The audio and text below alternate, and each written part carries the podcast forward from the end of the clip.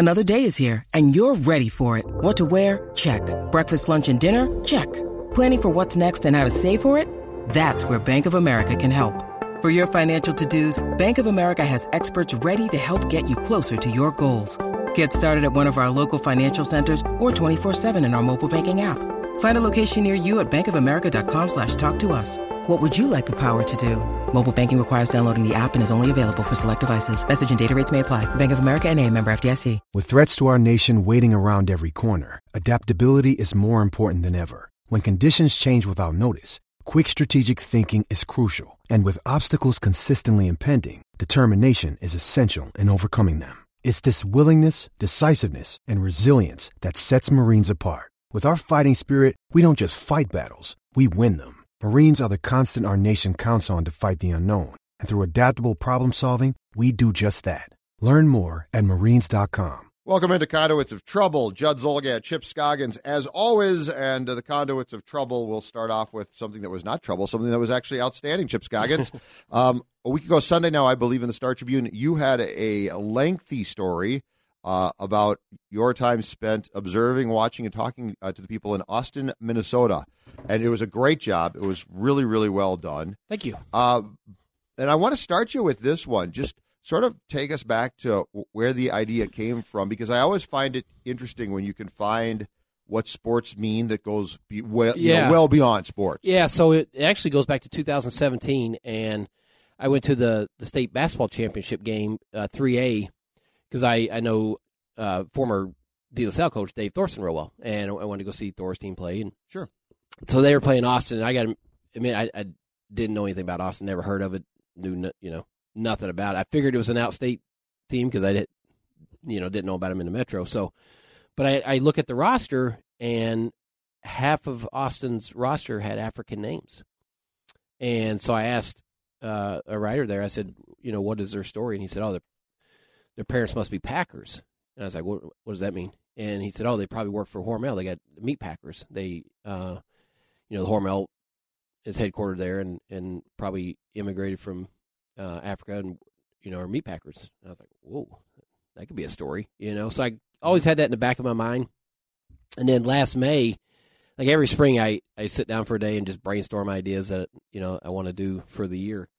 And that when I put down a list, and so I was talking to our high school uh, sports editor, Paul Klauda, who, ironically enough, used to be a business writer and wrote a book on the 85 strike Yes. in Hormel with Dave Hage Outstanding book. Yes. incredible book.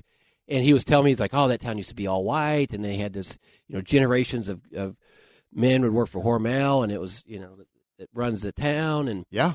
and then they had this big strike of '85, and so it really, you know, piqued my curiosity. So then I I, I called the uh, the Austin High athletic director Lisa Kuh now and said told her a story. I was like, hey, I went to the 2017 game, and you know, I Mhm. saw this, and I said, could I come down and take you to lunch because I want to hear more about your school and the community.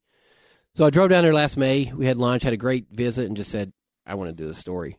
And so I didn't really know where it was going to lead me, but I kept going back, and I just found this fascinating story between, uh, you know, a city coming to grips with immigration and how much that city has changed from being basically all white. It was one percent minority in 1980. Sure. To now it's 31 percent, and in the school district, uh, minorities are the majority.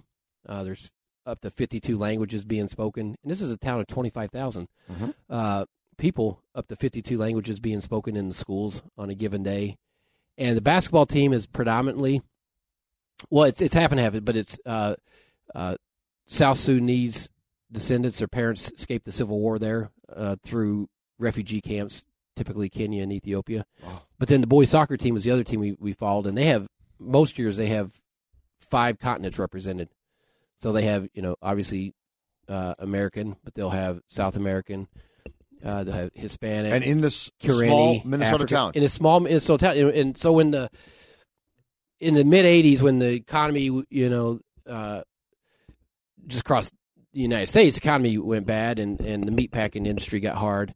Hormel demanded a 23 percent wage decrease, which caused a 10 month strike. A lot of people went back. A lot of people didn't, but they still needed those jobs, and so that helped open up. And it that and just the changing economic influences throughout the country, um, opened up uh, the door to immigration. So now you have in Austin, if you look at their census, there's all the countries that are represented in Austin. It's unbelievable. It's like a mile long. It's uh, they have six continents, people from six continents. Um, the the three big ones predominantly are Hispanic, uh, Karenni from Southeast Asia that uh, people have fled their government persecution there, and then um, the South Sudanese, mm-hmm. uh, uh big population of South Sudanese. But then I was talking to the superintendent uh, in the last couple years. They've they've noticed dozens of kids and families from place called Pohnpei, not Pompeii, but Pohnpei. It's a small Micronesian island in the Pacific Ocean. They just made their way to. Uh, Did you find to, out how? It, it, it, typically is just you know a, a resettlement program, and then just word of mouth back to families. Hey, we're in Austin, Minnesota. We have jobs here at, at Hormel, and then and that's how the different communities come together. It's like families want to be with families, right? Sure. You want to escape whatever your you know sure. atrocities, and so mm-hmm. that's how it that's how it, it spreads and grows. And so uh, so we spent uh, we made 18 trips down there over 10 months, and just you know got to know different people and families, and uh, talked to you know the current and former mayor, the police chief, uh, former Hormel CEO, who's and that, that's the thing, Judd, that that the sports component of it is um, like the Hormel, the Jeff Ettinger, who's now runs the Hormel Foundation, but he was the Hormel CEO, I think, for ten years. He had four. He has four kids. They all played sports there. Well, guess what? The Hormel CEO CEO plays on the same team with the Meat Packers kids, and they wear the same uniform. Sure, and have the same goal. And so it's that town has really done an amazing job of trying to connect different groups and integrate um, city councils, schools, just um, the people that, as Chris Fadness, the basketball coach, said, the people that have in that town do a really good job of helping out the people that don't have, whether it's rides to practice. You know, you can stay at our house, food, buying shoes. I mean, I can't tell you how many uh, examples of people I heard that just people that you know, middle class or, or wealthy, buy shoes and donate them anonymously. So kids that that need shoes. Right. There was one um, couple there that they noticed the kid was playing basketball and he was sliding all over the, the court where he was he was in uh, skateboard shoes. So like he needs basketball shoes. So they bought a pair of basketball shoes and gave it to him anonymously. So now they do that every year. They buy several pairs of shoes and football cleats and just give them to the school and say, hey, here, give whoever mm-hmm. if a kid needs these, give them to him. So it's just like little examples like that that but that's how sports galvanizes. That's it is, and sports is together. It is sports is amazing. Like um, that soccer team. So you have five different continents represented, so different languages, and in the heat of the battle, like in the heat of the game, sometimes they'll they'll communicate to each other in their, and they all speak English. Um, but in the heat of the battle, they'll, they'll communicate to their uh, their friends in the, in that language. So sometimes you have different languages going on on the same oh, team. Funny. Yeah. Um, but they're, I mean, that team is uh, about the most connected, tightest team I think I've ever seen. And just, I mean, you know, they they chant family every time they break the huddle, and, and the way they pass. I mean, it's just amazing. And you, it's it's funny because you see, you know, a Karenni passing to a kid from Africa, passing to a Hispanic, passing to a you right. know a, a white kid from Austin, and it's just they don't see they're just like brothers. They don't see their differences. So the the thing that I, I also took from your story that I found to be so intriguing though, um, from the same vein, but more the parental one or the adult yeah. one, was how this sort of took time for the adults to accept this more well, so. Because, you know, as you said, that there was a time when Austin was all white. And so yeah. I, I thought it was really, your story was great because, on one sense, you got the kids who are like, well, this is how we do things. Yeah. It's our life. And then you've got the adults who are like transitioning to getting used to it. Yeah. And so it was sort of like these parallel it is stories of people all all in the same thing together, but very much uh, different approaches to how they accepted or yep. got used to it. It's funny because it's just you learn it, right? And so Jason Baskin is a city council member down there. He he played basketball, came up here to the U. Uh, his dad works on the on the corporate side, um, graduated from U. He, he works corporate side now. He's the, the marketing director, but he played basketball there, and he was he was the chairman of the Human Rights Commission. Now he's on the city council. Going to be he'll be in politics someday. He's just a, a really good leader. But he on, on his presentation, he always had his uh, he had a photo of his 2001. He was he played basketball there. 2001 team photo, all white. And then if you flip the sheet of paper over, it's the 2017 one, and it's half and half. It's half uh, Sudanese kids, half white. And he said when he was in school, if minorities stuck out like a sore thumb, I mean, there was only a few. You might have a, a Mhm. you know, a African American kid here or there, but it was all white. And he has a, a daughter in first grade now, and um, he said she doesn't see color. I mean, it's just you, this is what you grow Right. up with. You, you, Yeah. it's just hey, that's my friend. This is my If friend. If you're a kid, you don't. no, and, that you and one thing they did it didn't make the story, but they were one of the first. They created one of the first kindergarten only centers. So they have a building. It's only a kindergarten. It's not connected to an elementary school. It's not connected to a preschool. Just kindergarten. So you have 400 kids every year just go to that building for kindergarten, and so they learn right there. Is like, hey, there's a kid from East Africa, or hey, there's a kid from Right. Southeast Asia, or here's a kid from Mexico or South, you know, and so to them, there's kids grow up that are being born there now and, and raised there. I don't know they even see the difference. Right. They're just their friends. Right. Whereas if you're a 75 year old guy who grew up in Austin and all you knew was white, Yes. then all of a sudden there's it's not all white. Or you're 55 or something. yeah, and so different. and there were challenges. I mean, there uh, the former mayor Bonnie Rietz, who was the mayor when it really started to turn, they used to have community listening sessions where they would allow people to come in and talk about, hey, how you know we're changing. How do we how do we ad- address this? And people would would come and shout at him. They would shout at him, Wow. "What are they doing here? They're taking our jobs," which they weren't, um, Right. because people didn't want those jobs anymore. Right. Um, and so, and you'd be naive to think that there's still not that, there's still not people in that town that don't like it. Mm-hmm. And I heard some, you know, during some of my visits, just casual conversations with people, you heard it, you know, oh, the crime rate's through the roof. Well, I talked to the, the police chief. It's not through the roof. It's, Right. it's actually the same. Um, but you'd be naive to think there's people there. And, and, and Jason Baskin, he, he told me they had listening sessions all over Rotary clubs, coffee shops, schools, churches. What just they'd ask three questions: Mhm. What are we doing well? What are our challenges? If you were mayor for one day, what would you change? Every time they had th- those were the three questions, and I mean they, you know, they were. He, he called it very very small pockets of just people that you were not getting through to that just Which is not surprising. arms length. No, and that's you could find that in every community, right? Uh, yeah. And so they're just people that like they don't want to even have anything to do with it. But as you said, that's very very small pockets, and and I just think it's it's amazing that, and this was not the intent of the story, but we hear about the examples of the other side, where Mhm. small towns and immigration and and it has not been receptive, and um, this town it starts with leadership really in the schools, you know, Hormel, the city, Right. the elected leaders Right. have really been deliberate and intentional about trying to um, make it work. Did you find that the 85 strike, because I was 15 then, and Mhm. I remember th- there was, first of all, national cover. It tore this town apart. Yeah. Like Oh, this was not a this was not a strike as we think, hey, you're on strike. No, it Um, drew national spotlight. it Like, did, like a people, ton. national, like And it- national news are watching. And as I recall, it got violent. Like yeah, it was. uh, the governor sent the National Guard and Yes. Jesse Jackson, Reverend Jackson. Did you find that that in retrospect, in your reporting,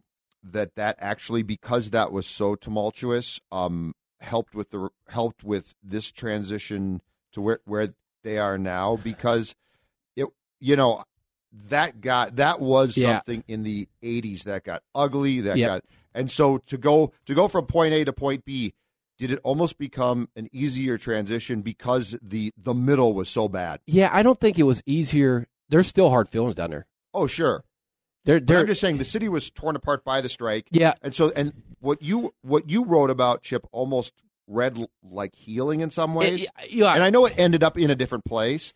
I do think the negativity that throughout there and then what happened afterwards, I think it shaped like Bonnie Rietz was there, the former mayor. She they'd moved there in seventy nine and she got involved in the city and politics because she said I hated seeing our town so negative. Mhm. And so she was very uh it probably shaped her that um let's not go through that again. Let's not have this town torn apart. Right. You know, we we've seen what happens when But- we're divided. And I think the healing process, Yes. w- which still might be going on, took For some people, uh, yeah, some people. I mean, there are people. Years. like if you talk to some of the old guards there, there's still some sharp opinions about Hormel, and Yep. I mean whether they really needed a 23 percent wage cut, and that they, you know, there's still a lot of um, scars from that. Mhm. I mean, there were families that were broken up by that judge. You know, some family members crossed the picket line and went back to work, and family members would not talk. I mean, like it, it, Yeah. it tore apart families, not just the town, but just Right. like families. and that, that's where your story it felt like was a healing process and and I know there there are always going to be people who don't like to change Sure, I yeah. get that completely but a lot of what you wrote about was a feeling of acceptance and I think so things because that obviously didn't go on back then Yeah, and I think so because I think the reaction reflects that. Like I've gotten just overwhelmed with people from Austin. Bob Motzko loved your story Yeah, yeah, I saw that. That's cool. Um, it's amazing the number of people that afterwards that come out, like people I know that I didn't know they were from Austin. yeah That, um, uh, but they just have like pride Mhm. in how the the town has accepted this. I mean, that's that's been the biggest thing I've. I got that sense when I was reporting it, but I, even more so afterwards because there, there's people that I didn't meet. Obviously, I didn't meet the whole town, you know, just Right. specific people. But Right. people call and, and you could just tell like their pride, like you, Motzko wearing that that Yeah. his, his old letter jacket or whatever that was. Um, so I think there's like they haven't, you know, it's a small town, it's 100 miles from here, so they're not getting a lot of media coverage, and so I think they're proud of somebody shining a light on their town. well especially And the good stuff now Yeah. because in We saw the negative. the 80s you got no but I mean there was plenty of media there then Yeah. Oh God. and yeah. so that that spotlight was shined Yeah. and then everyone pulled up stakes and left and it's like okay now you're boring yeah. And so your your um, piece did a really nice job of shining the light on the Yeah. recovery and where things. And of course, the the story now is beyond interesting because it's just Yeah. so intriguing. Yeah, how and it's- things have gone. And that's the thing. Like I've heard a couple people said, you know, we're not perfect.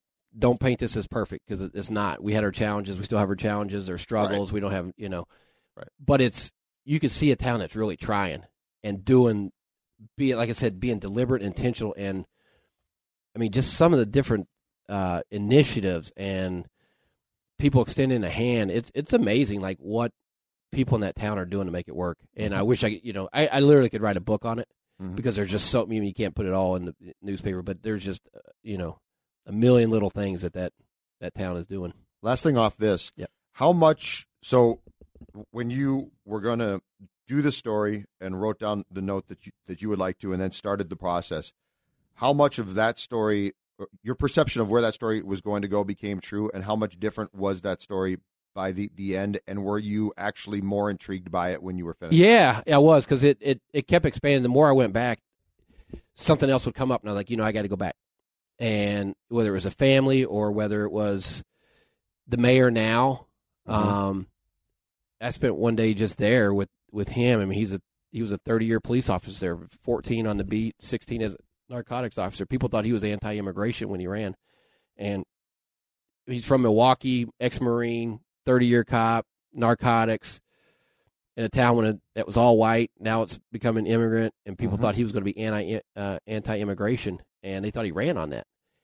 And I sat in his in his home with him in his kitchen, and, you know, and had a long talk with him. And he's like, I didn't have a clue.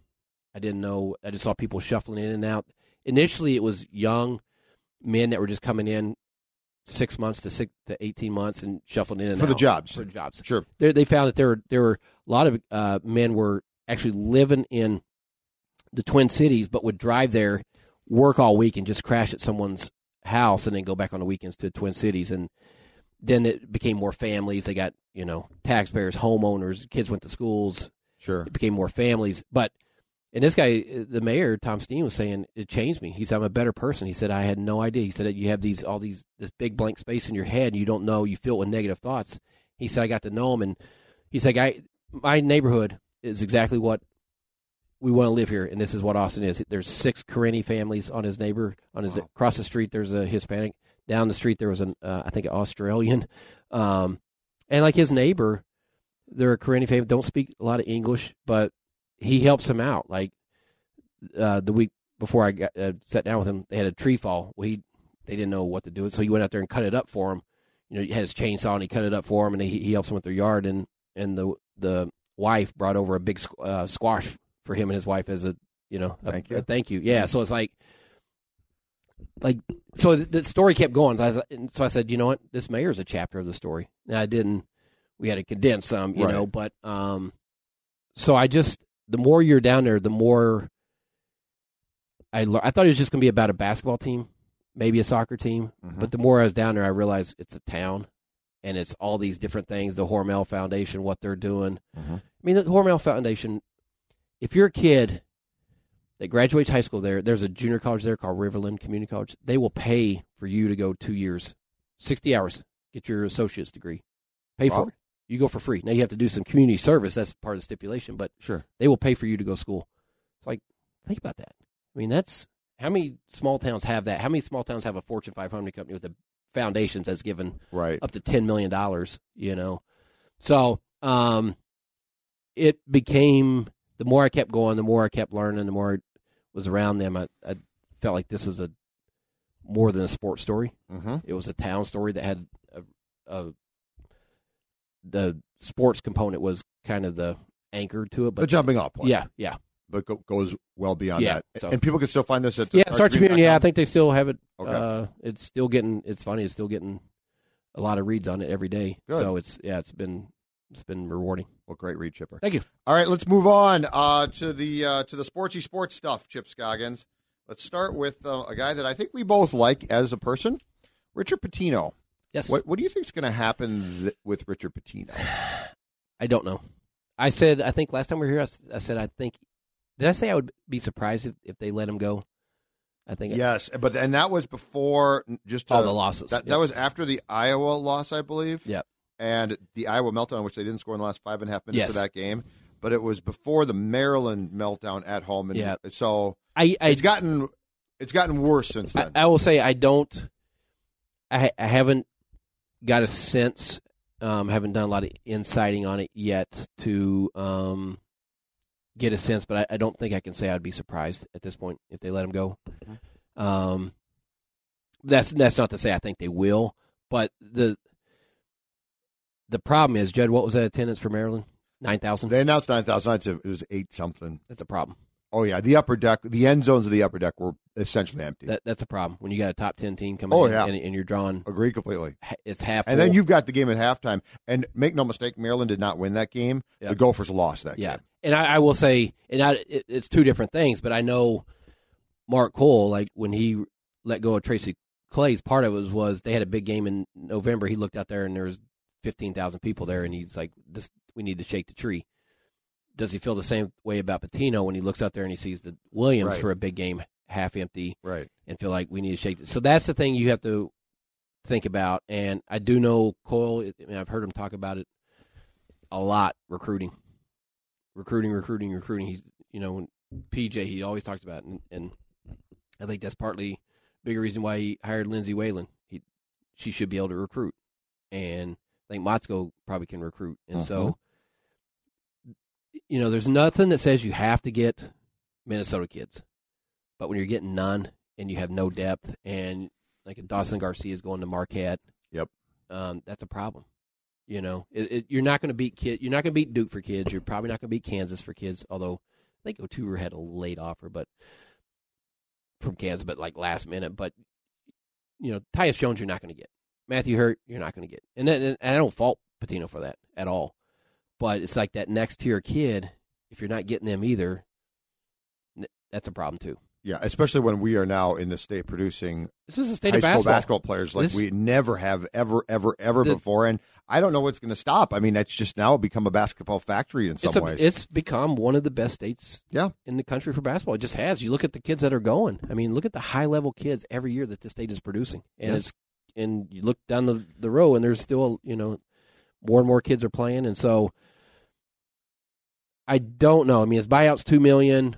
Um, Which, by the way, Is- these days is a drop in the bucket. yeah, it's not. With with the TV money that these schools all get, Yeah, two mil is not You- that I mean, it's not like it's eight million. correct. Um, two mil is doable. So I don't know. I saw yesterday Pitino said he doesn't think he's going for a job. Not that he's going to say yes, Right. I am. Um,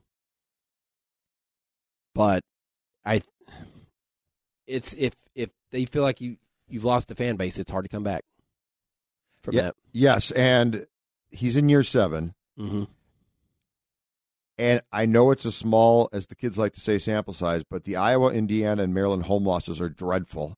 So they're not, and you know, and your team, you, you don't have depth, but your team is, should not be terrible. You should have won the Maryland game. You should have won the Iowa game. So there's just things, and, and the one thing is, and I'd be curious to get your thoughts on Coyle because you've certainly talked to him more than I have. I see him at every. He's at a ton Oh, of he- stuff. yeah, he he's is. there, but he's so low key, uh, and he definitely doesn't want attention or the spotlight. Nope. What is your thought process on how he thinks ab- about these things? Because we He- know he's got the list of coaches in his Yeah. drawer, but what's your so when when you because I think the ordinary person would just think, well, he's really laid back and low key. yeah, he's that's not going to no, do something. Yeah, no, do, do not think have that opinion. So I know Mark really well, going back to when he was the marketing director here and I was the beat writer. And do not mistake not wanting the spotlight for being milk toast because that is not who he is. He is super competitive. He will make hard decisions, um, and if he feels like a change needs to be made, he'll make a change. We we've seen that in his tenure. I mean, he does not. He's not afraid to make hard decisions. I can tell you that. And so now, does that mean he's going to make one here? You know, I don't know, but just because he's not being quoted every five seconds, and and he has a you know, kind of a what's the right way to describe his personality? Uh, understated. yeah. Well, he just doesn't appear to be very comfortable publicly. Yeah. Uh, but when you talk to him one on one, he's Right. Yeah, I mean when he's when the TV camera's on, that's not his, Right. his best moments, you know. But but when you talk to him, he, he's very sharp, very. Um, the thing that I, I don't think people know, he's highly competitive. I mean, very competitive, and so, but he's not irrational, if that makes sense. I mean, it's not like one bad loss, he's flying off the handle, and you know. But he's he he wants to win, and he knows he knows what it takes, and and he's been at high. I mean, he's been at Kentucky, he's been at Boise, where the you know football was big then. Um, been at Syracuse, so he knows he knows what he wants from his basketball program. Mhm. And I do know from talking to him over years, he likes Pitino. I mean, it's hard not to like Pitino. He's a good guy, you know. He doesn't. He's not one of these egomaniac coaches that. The only people that you hear that don't seem to like him across the board are the high school basketball coaches. And that's it's the weirdest Like, thing that like he's good to us. Yeah, I mean, He's, he's, fine with us, and I like the fact that he's Coyle likes him. You're right. you're you you know he's honest uh he doesn't you know he's patient with all the stuff about his job security he doesn't take himself too serious like you know, some of these college coaches are Yeah. it's like the, you know the most important thing in the world and i don't think he ever is going to be that um i think that the biggest knock is there's just never been consistency. It's just the up and down. Make Yes. the tournament, don't make the tournament. Make the tournament, terrible year. Make the tournament, really bad year. And it's so it's hard to feel like you're sustaining anything. And then you know, if Oturu leaves, which I, I you know, if I was advising him, I would say come back. And I think you can be a surefire lottery pick if you stack another good year, get stronger and all that. But if he's going to be a first round pick, it's hard to tell the kid not to go. I think you know? are exactly right on both fronts. Yeah. I think a smart advisor would say, "Come back." He's going to be told though, You, By enough be people. pick. Yeah. leave. And Somebody I might think tell he me- will leave. And yeah. play, you know what? Too, I can't. And I can't blame Well, him. I'm not going to blame him. No, He's it's his, young. Yeah, it's his decision. But this season, as good as he's become, Mm-hmm. also has to be incredibly frustrating Yeah, and and because what's around him, and you know, the Maryland game, Chipper.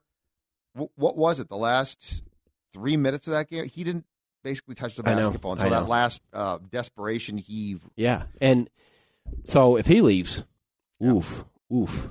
Yeah, and Mashburn's kid's going to come in. Yeah, but they he- they have nothing inside outside of him. Well, have you ever seen a kid? And I, I know that Pitino thinks he's got no choice, but have you? When's the last time you've seen a player have his minutes um, maxed out like Marcus Carr? I know, And Marcus and he doesn't have a choice. I mean, it's it's but it's clear by the end of every game that kid is so gassed. yeah, He becomes and and it's not surprising he beco- he goes from being I think a pretty good point guard Mhm. to making bad decisions turnovers or and his legs are gone. yeah, yeah, and it's I mean, and it's like there's but the cycle is such that there's in Pitino's mind nothing he can do about it. yeah, and then you add on that just a disappointing year by Gabe Kalscheur.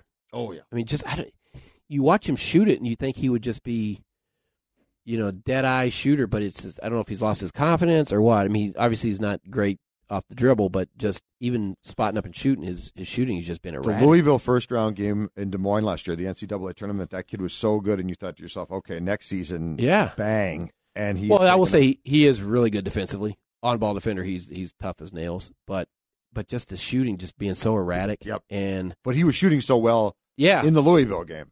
So I don't. To get back to the, the question, I don't know, Judd. I, I, I guess I won't be surprised either way. Do you have a, a thought on if they um, did fire Pitino, where they might go, Well, where Coyle might go? Just well, we do know, and I and I do know this because I've I've had conversations about. Him. He definitely keeps a running list Right. at his house. Um, you know, uh, people. The, the first one everybody will throw out is Musselman. You know, now I don't Eric Musselman. I don't know what his buyout is or if he'd have any interest. Um, uh, what's his name at uh, Colorado State with uh, Miko? Uh, his mind's slipping me. Look it up. I Um, it. I don't know that there's a, you know, the other one people saying I, I don't know that he would have any interest, but he's out there is John Beilein. I don't think Beilein would want this job, and And I guess my would it, would question it be on a, him is, would- is is this a young man's game now too? yeah. Well, I mean, the guy can coach, obviously. Oh, but, right, right. But um, but would he want to go? I- uh, I just- would well, one, I don't- find sort of a Fleck type of guy. that's yeah. You've you've um Uh, Tad Boyle, that, that's the Colorado. Uh, no Colorado State. Colorado State. Yeah. Okay. Um, uh, former assistant here. Um, but Nico Medved. Nico, yeah, Nico Medved. Um, He's a young man. Yeah, he was a 1973. yeah he was with he was assistant here. Um, so I, I think his name would probably come up. Yep. And you know Dave Thorson's his assistant. Um, uh, I don't know if he would be looking for, you know, the Fleck clone, a young guy recruiter. He probably would because of you know he, he It's worked pretty well for him. yeah and and um, so I, but I'm guessing there'd be an outcry probably for Musselman, right? That's a really good question. I don't know. Yeah. I mean, there could be.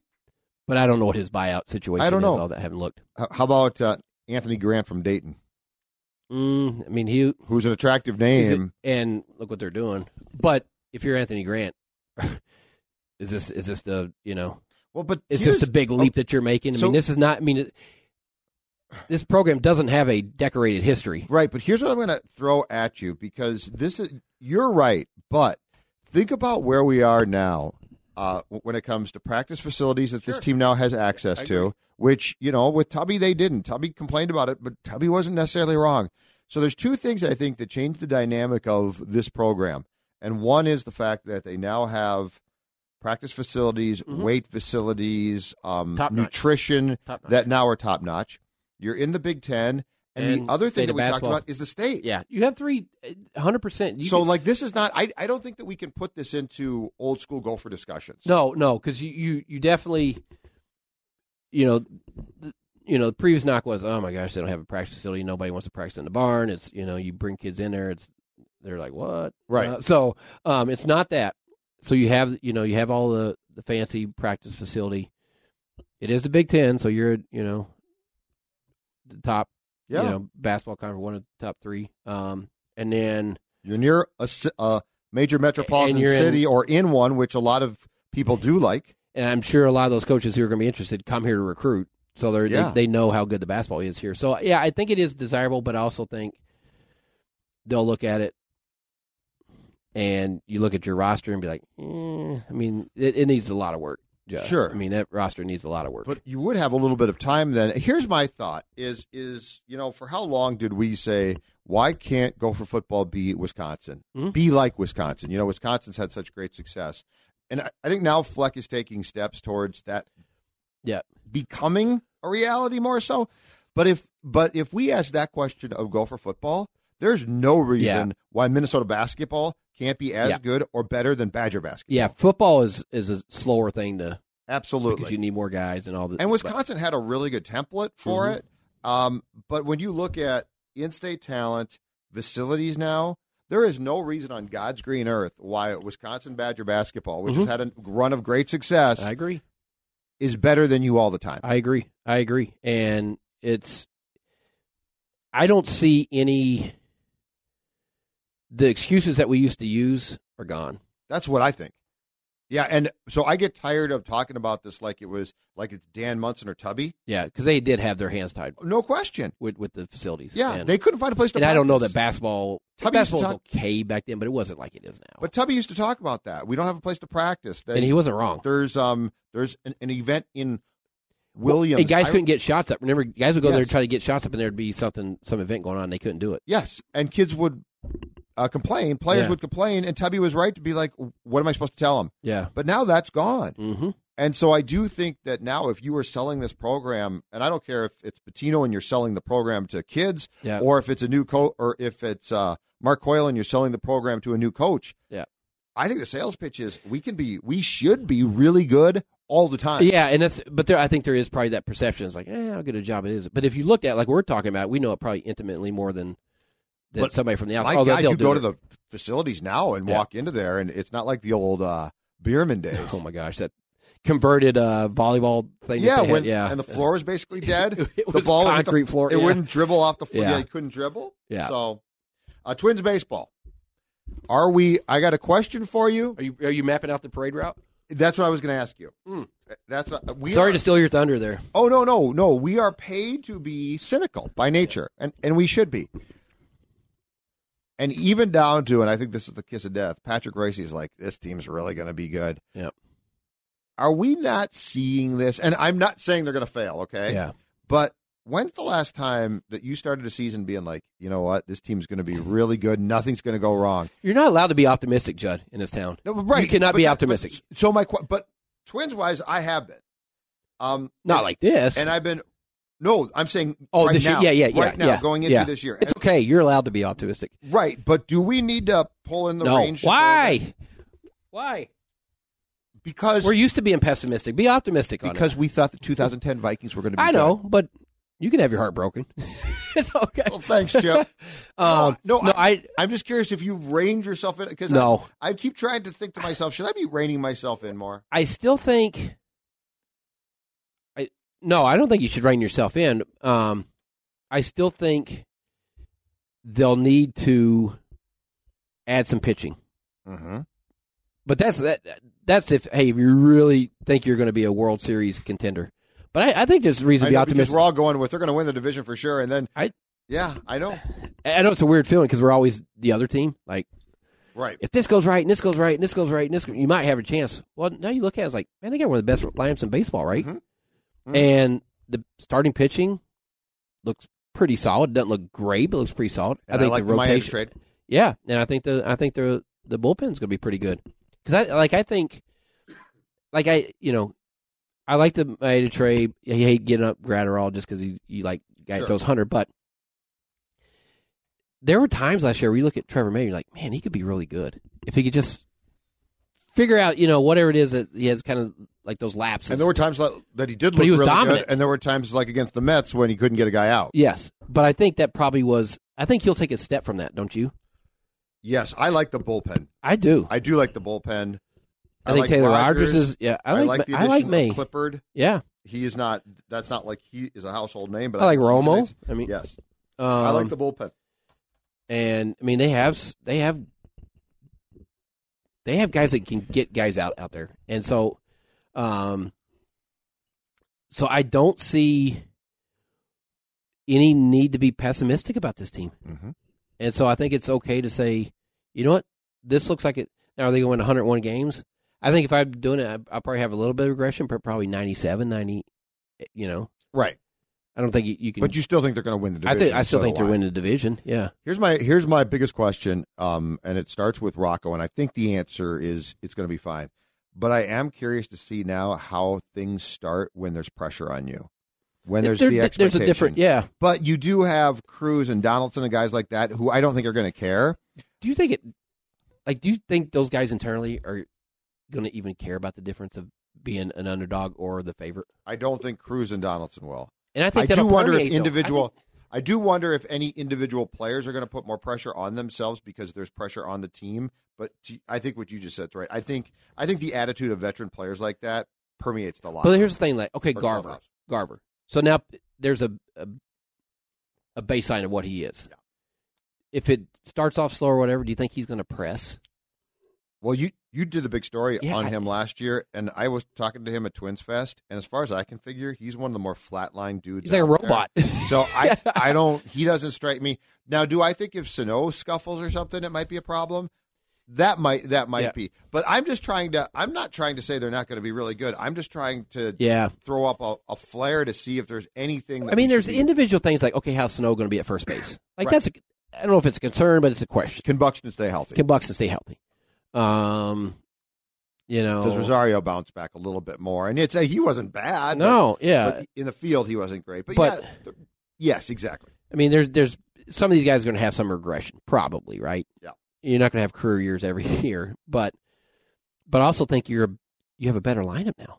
Yeah, With with Donaldson there, and let's say Buxton plays more, and you're not forced to you know be without him for that extended period. Well, and that to me that's the absolute key. If you have Byron Buxton on, let's say, a let's say he can play 140 games or 150, Ooh, that's Yeah, that's a that might be he could take you because he's so good defensively. And look, here's the weird thing: he can hit 250 and be a difference maker offensively. Um, I think Buxton's the type of guy that takes you from being a really solid team, the lineup's really good, Mhm. and you win the Central to you can make a playoff run. I, I, yeah because you're He's a difference maker. yeah, and we saw it last year. And I mean, you get a And full. Can you imagine if he can play and hits 270 or something? I know. And how many? So how many games did they have with Arraez last year? Now you're gonna have a full season with him. Yeah, May, and I'm curious. I am curious on that one. I really like. I don't think him. there'll be a regression that much with him. That one I'm curious to see. I just think he's a professional. I just like to see guys in their second year. yeah, and it, you know maybe pitchers will figure him out a little bit, but I think he's a little bit unique. But I'm with you. I'm very optimistic. Yeah, I mean the one I just thing, get you, worried when I'm too optimistic. the, yeah, the one thing you can't ever control is injuries. Right. You know, and that that obviously can derail things. But Totally different. if we're looking at it on paper, I see this as a playoff team again.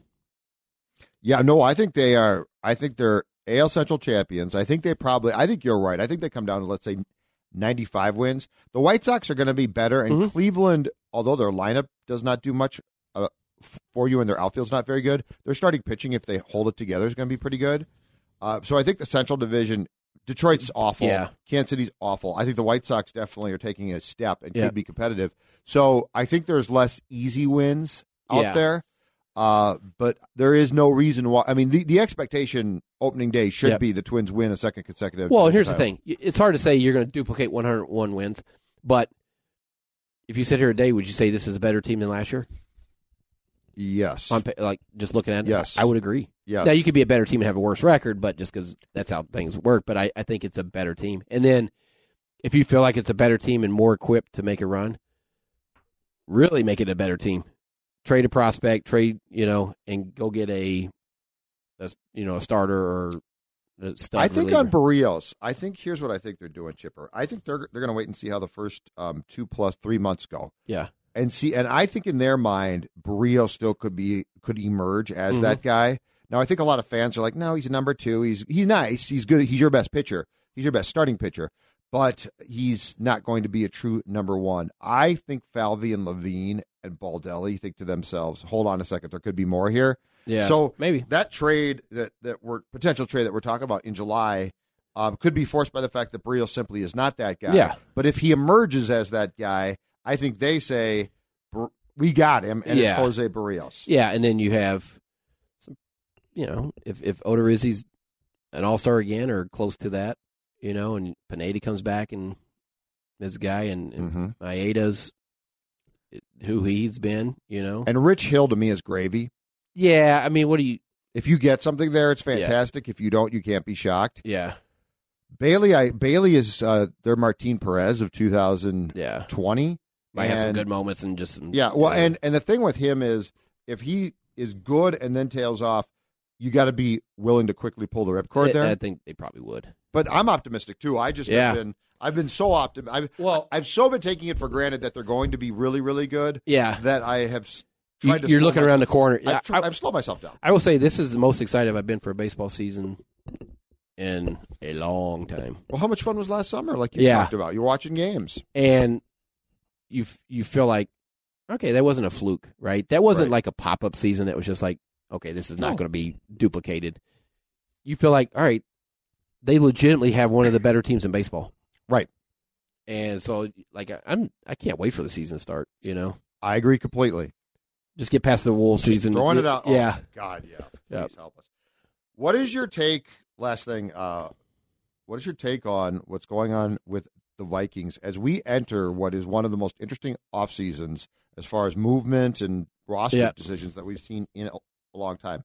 I found it interesting at the combine that Zimmer, uh, when he spoke both, I think, at the podium and to the, the local media, talked about the expectation that Everson Griffen, who had voided his contract, is going to come back, which I took to be code for passive aggressive, Mike, trying to put pressure on the Griffen camp to a certain degree. Yeah. More importantly, his employer to say he's coming back. And I also found it very intriguing that he basically said, Anthony Harris has been great. I hope he makes a lot, but we can replace safeties. Yeah, I was stunned by the the Griffen thing. Like I didn't think, and we talked about before. Like you can't have all that money tied up tied up in your safety, and Anthony Harris is going to make more than you can feel comfortable Yes. giving him because you just can't have all that in one position. Um, the Griffen one surprised me because I just thought, I thought he was going to be like the poster one for w- changing of the guard. We're moving on. We love Everson, but we can't afford to, you know, sign. And who knows what they could get him for at this point? And maybe that is Right. Maybe that was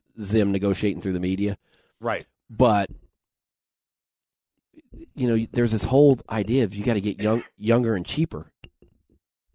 At some point, aren't you going to turn? Well, isn't someone going to come along and give? I, I believe Everson's thirty-two. Won't somebody give him a contract that the Vikings are like, we can't match that? I, yeah, I was thinking like some team that has a good defense that's missing a pass rusher, yeah, and just like a situational guy, not a guy that's going to play eighty, you know, Sure. ninety percent of snaps, but if it's sixty, and you know, sign him as a situational, ex, you know, kind of a third down. but pay him more than the Vikings certainly could. Yeah, but maybe the maybe the market's not there. I don't know. Um, but I, I think it was Mike trying to get his guy back Yeah, because no one else, is, no one else um, that surprised me. echoed that one. Well, yeah, and I I thought for sure Everson, Xavier, and Anthony Harris would be gone. yes, yes, and I think Trae Waynes. I think Trey too. Ways is going to walk too, and Someone's going to pay him. yeah, and um, Linval. I'm yeah, maybe they can get him to restructure, but I wouldn't be surprised if he's gone too. Yeah, and but do you okay? So off that, uh, and, and NFL free agency, the new league year starts, I believe, uh, middle of March. I think eight- 18th. Do you expect? Because my answer is no. I think you're right about guys being gone. I also don't expect them to make a huge splash in the market. The Vikings. The Vikings, I I think that they're going to Do they sign. have the money to make? a splash? no, they don't. But but they can free up money. Yeah. But the point being is, I think they're going to get a free agent offensive lineman. yes. Uh, and but I don't know it's going to be a name that we're all like, oh, that guy's great. I think it might be just an upgrade. Pat Elflein at left guard was unplayable Yeah. for a lot of the Well, it, season. it sounds like you're to move Riley Reiff in there and get a yeah, new left tackle. one if you, but if you okay, but if you get a left But tackle, that's not cheap, Judd. if you get a real left, if you get a good left tackle, that's, that's, a splash. Yeah. I just am not going to be surprised if they don't make what we consider to be a splash. Well, I don't know they they have the money. Although reading Ben Goessling from my paper, he had a primer on Sunday. It, from what he's hearing, boy, it sounds like they're going to re, redo Cousins and extend him to try to free up some money that yeah, way. which by the way I wouldn't do. I don't know that it would mean much, would it? Like other than freeing up the Well, money, it doesn't mean you're married to him. It for, depends. Well, here's the here's where we could be running into the wall he- head on. What they want to do with Cousins for the extension and what Cousins wants to Well, do for his extension could be very different things. Yeah, and that's uh, and he made it clear he must have talked to Cousins camp or something, but he's not going to give him a hometown discount. Well, right. But then that I'm not extending him then. yeah, and Then because I'm then I'm playing him out. because he made a point that that was a important thing to get the guaranteed money up front. He was becoming a Yes. trendsetter and trying to do Yes. that for the, the union. You get So- that one bite at that apple from me. Yeah, I'm not doing that again. Are you? no, I'm not going to extend. No. The only way I extend him. I, I said on I would not. the only way I extend Cousins is on a hometown. I want to win. And he won't so what can I do for you? Discount. And he, I don't know he would do that. And the problem is he's not he's not a good enough quarterback not to do that. Like Yes. he's not the guy to set that example. No, and I we've talked about it. I'd be almost inclined to look for a quarterback in this draft, So but would I. but I also would repair the offensive line before I do that. Last thing, I'm also hearing very differing things about Zimmer's contract extension.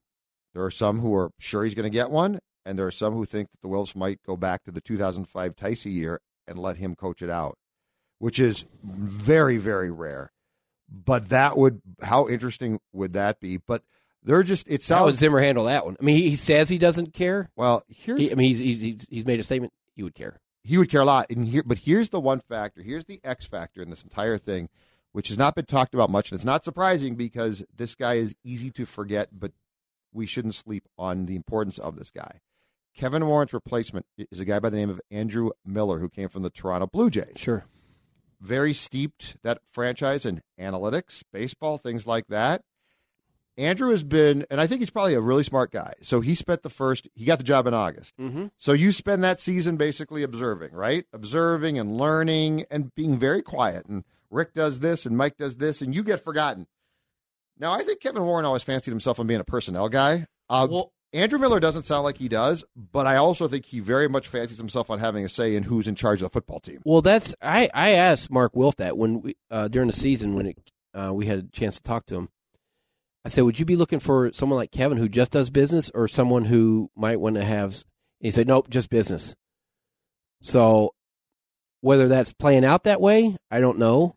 But they, I think they've always kind of wanted separation of church and state in that in that And Kevin always, right? Kevin, I, Kevin saw himself almost, I think, as a de facto GM at times. Like I think Kevin, Kevin wanted to have input or at least some say on football matters down and, to and Spielman. and Spielman didn't. But this, but I do think that the president of the franchise, or I think Whatever his title is. COO, Yeah. perhaps. I do think that that type of power structure does lend itself to wanting a say on the GM and coach. Maybe, So not like not Anthony Harris, yeah, yeah, but just who's running the? but who's running the show? Because and we're seeing this chipper more and more. Sort of the marriage of things well, it'd be interesting. and working in lockstep is Judd- becoming has become more important. it'll be interesting if it does because what did the Wilfs come out when all that was really kind of at a fever pitch at the end of the year and said no Zimmer's our guy and blah blah blah. So if if they don't come back and give him a, an extension this offseason, So it speaks volumes. it speaks really loud volumes. All right, sir, we are All right, done. brother. Conduits of Trouble. We'll uh, talk to you soon. This holiday, whether you're making a Baker's Simple Truth turkey for 40 or a Murray's Baked Brie for 2, Baker's has fast, fresh delivery and free pickup, so you can make holiday meals that bring you all together to create memories that last. Baker's, fresh for everyone. Free pickup on orders of $35 or more. Restrictions may apply. Get more ways to save at the Buy Five or More Save $1 each sale. Just buy five or more participating items and save a dollar each with card. Baker's, fresh for everyone. At the Home Depot, we have plenty of Christmas trees to make your holidays even more magical. Hundreds of full, easy to assemble artificial trees that look so real, you may be convinced they actually are. And for those who love that fresh pine smell, we have a parking lot full of fresh cut trees to call your own. We'll even help you load your tree in the car so you can bring home the holidays. The Home Depot, how doers get more done.